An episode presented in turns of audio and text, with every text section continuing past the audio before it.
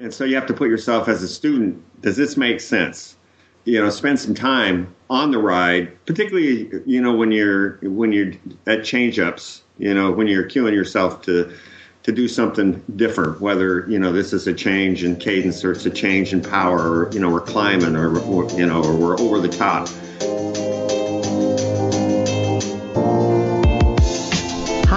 This is Amy, the Senior Group Fitness Instructor at the Indoor Cycle Instructor Podcast. Are you looking for a spark of inspiration to bring to your next class? Find us at IndoorCycleInstructor.com.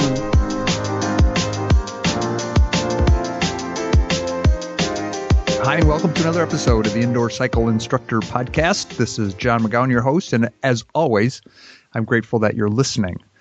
Forgive the bit of a gap in our free podcast.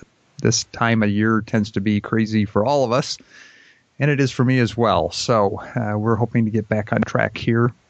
And as soon as we move into 2012, get back to our very steady, pretty much weekly delivery of either free or of our ICI Pro version podcasts.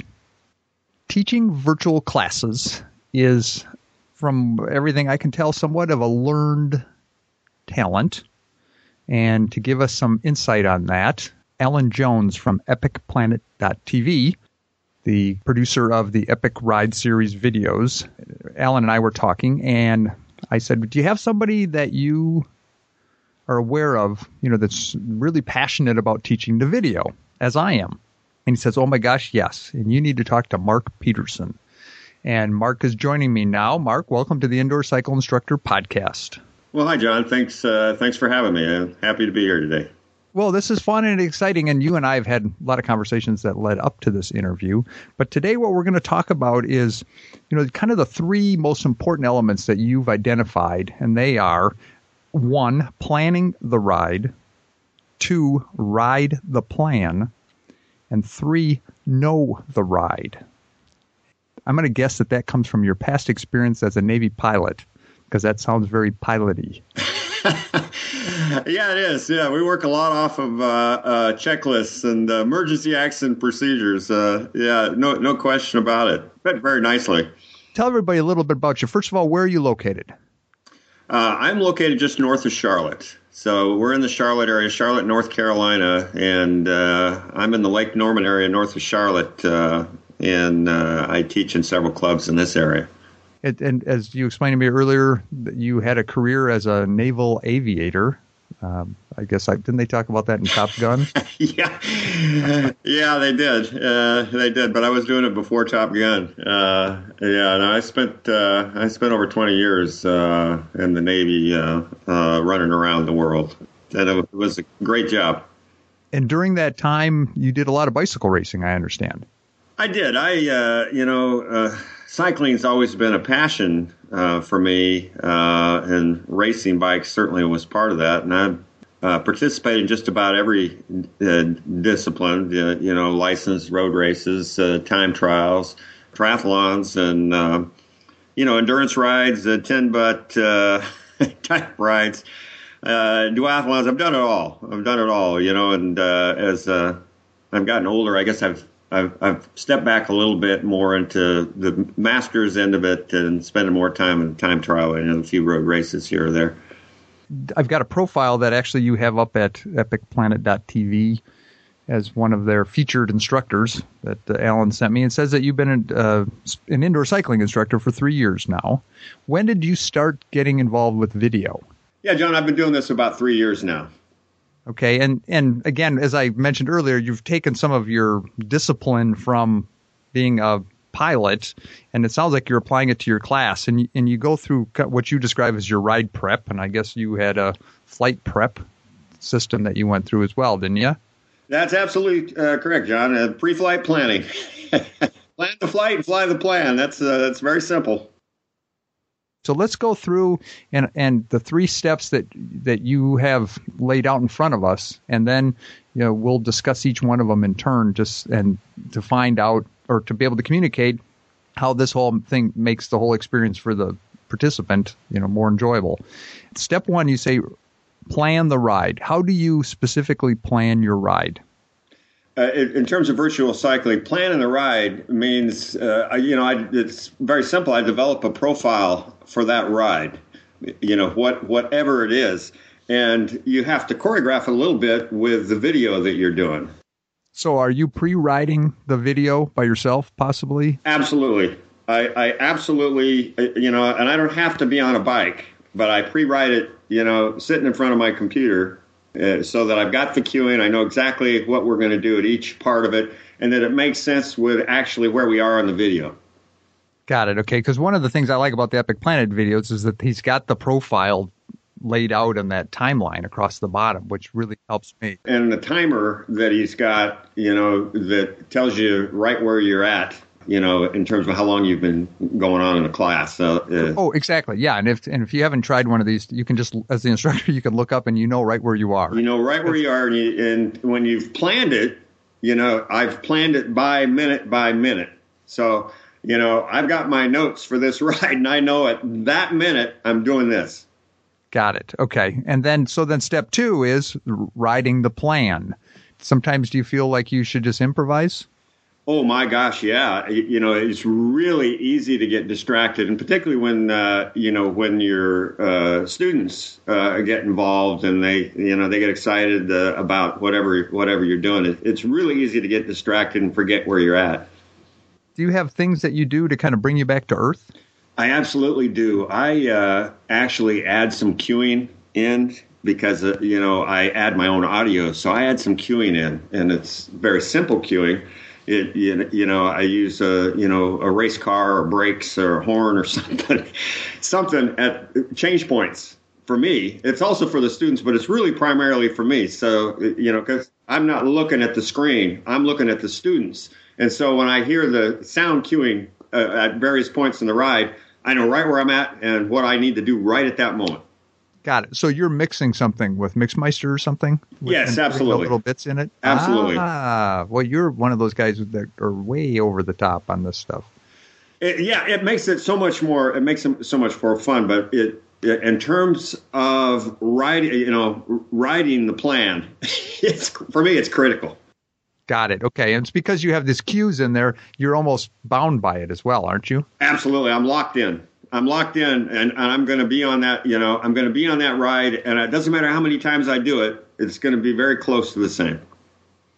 Got it. Because I know there's a lot of instructors who the discipline, the very specific profile is very important. I mean, I'll admit I don't go to that level, although I tend to create playlists of my own, right, to try to match up.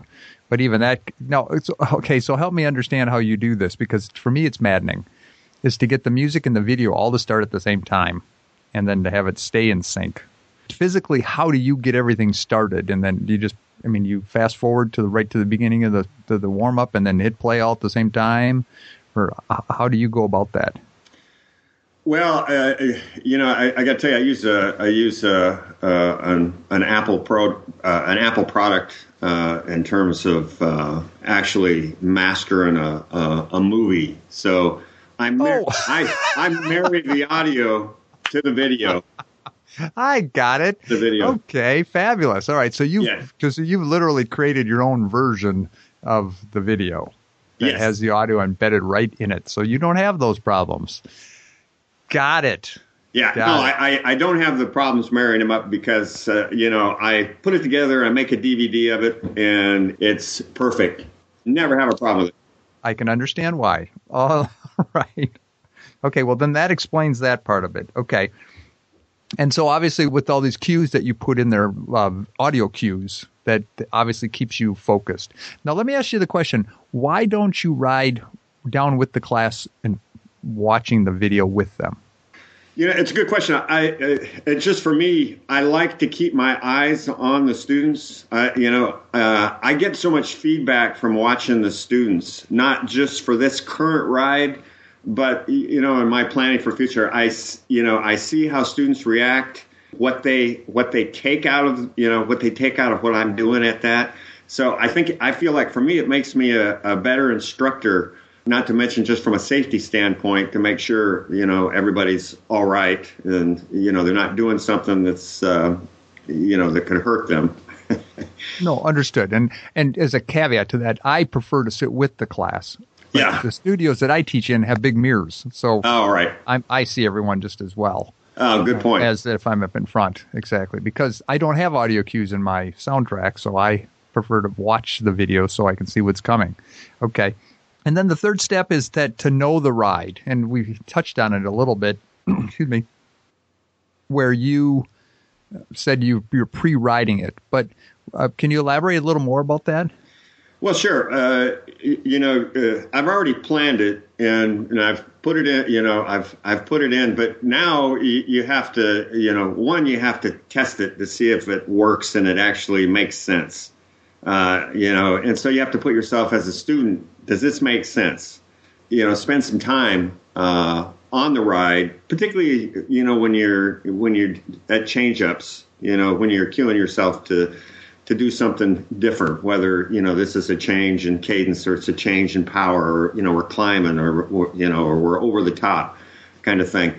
To me, it's got to make sense in terms of the video, the timing with the video, and the sound and the music. That it all makes sense. It's hard to tell people to recover if the music's telling you to pick up speed, kind of thing.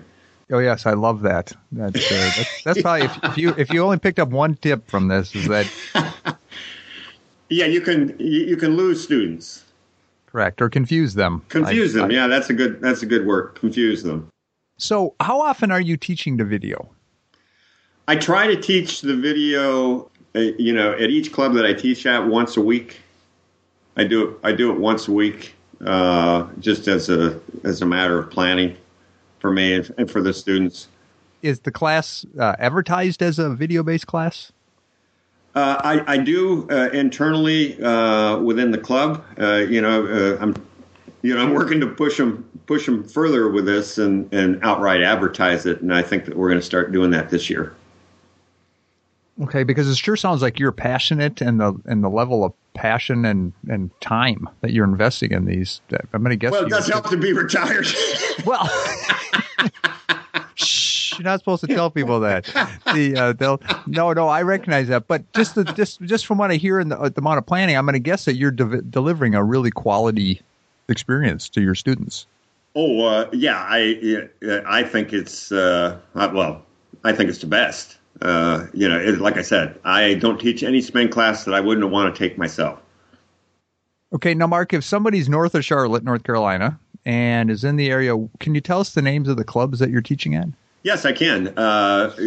In the Davidson area, Lake Norman area, the Lake Norman YMCA, I teach there on Mondays and Fridays. And I teach up at Cool Breeze Cyclery, which is in Mooresville, and at the Trek bike store that's in Charlotte, at any of those clubs, and at the Peninsula Country Club here in Cornelius. So you're a busy boy. Yeah. So then you're retired. When I retired, my mission was to do nothing well, and then I got into this, and it's one of those things that it just starts to grow, and I know you're familiar with that. Oh yes, I know all about that. Well, yeah. Mark Peterson, I want to thank you. The tips that you've offered us today seem to be very cool. We're gonna plan our ride. We're gonna ride the plan, and then most importantly, we're gonna know the ride before we try to deliver it. Excellent. All right. Well, again, thank you. I certainly appreciated having you on the show today. John, thank you very much, and thank you for all you do for indoor cycling. You're very welcome. And to those listening, I hope you have wonderful holidays and start to your new year. We're looking forward to another strong year here at IndoorCycleInstructor.com and ICI Pro. Can't wait. All right. So until next time, thanks for listening.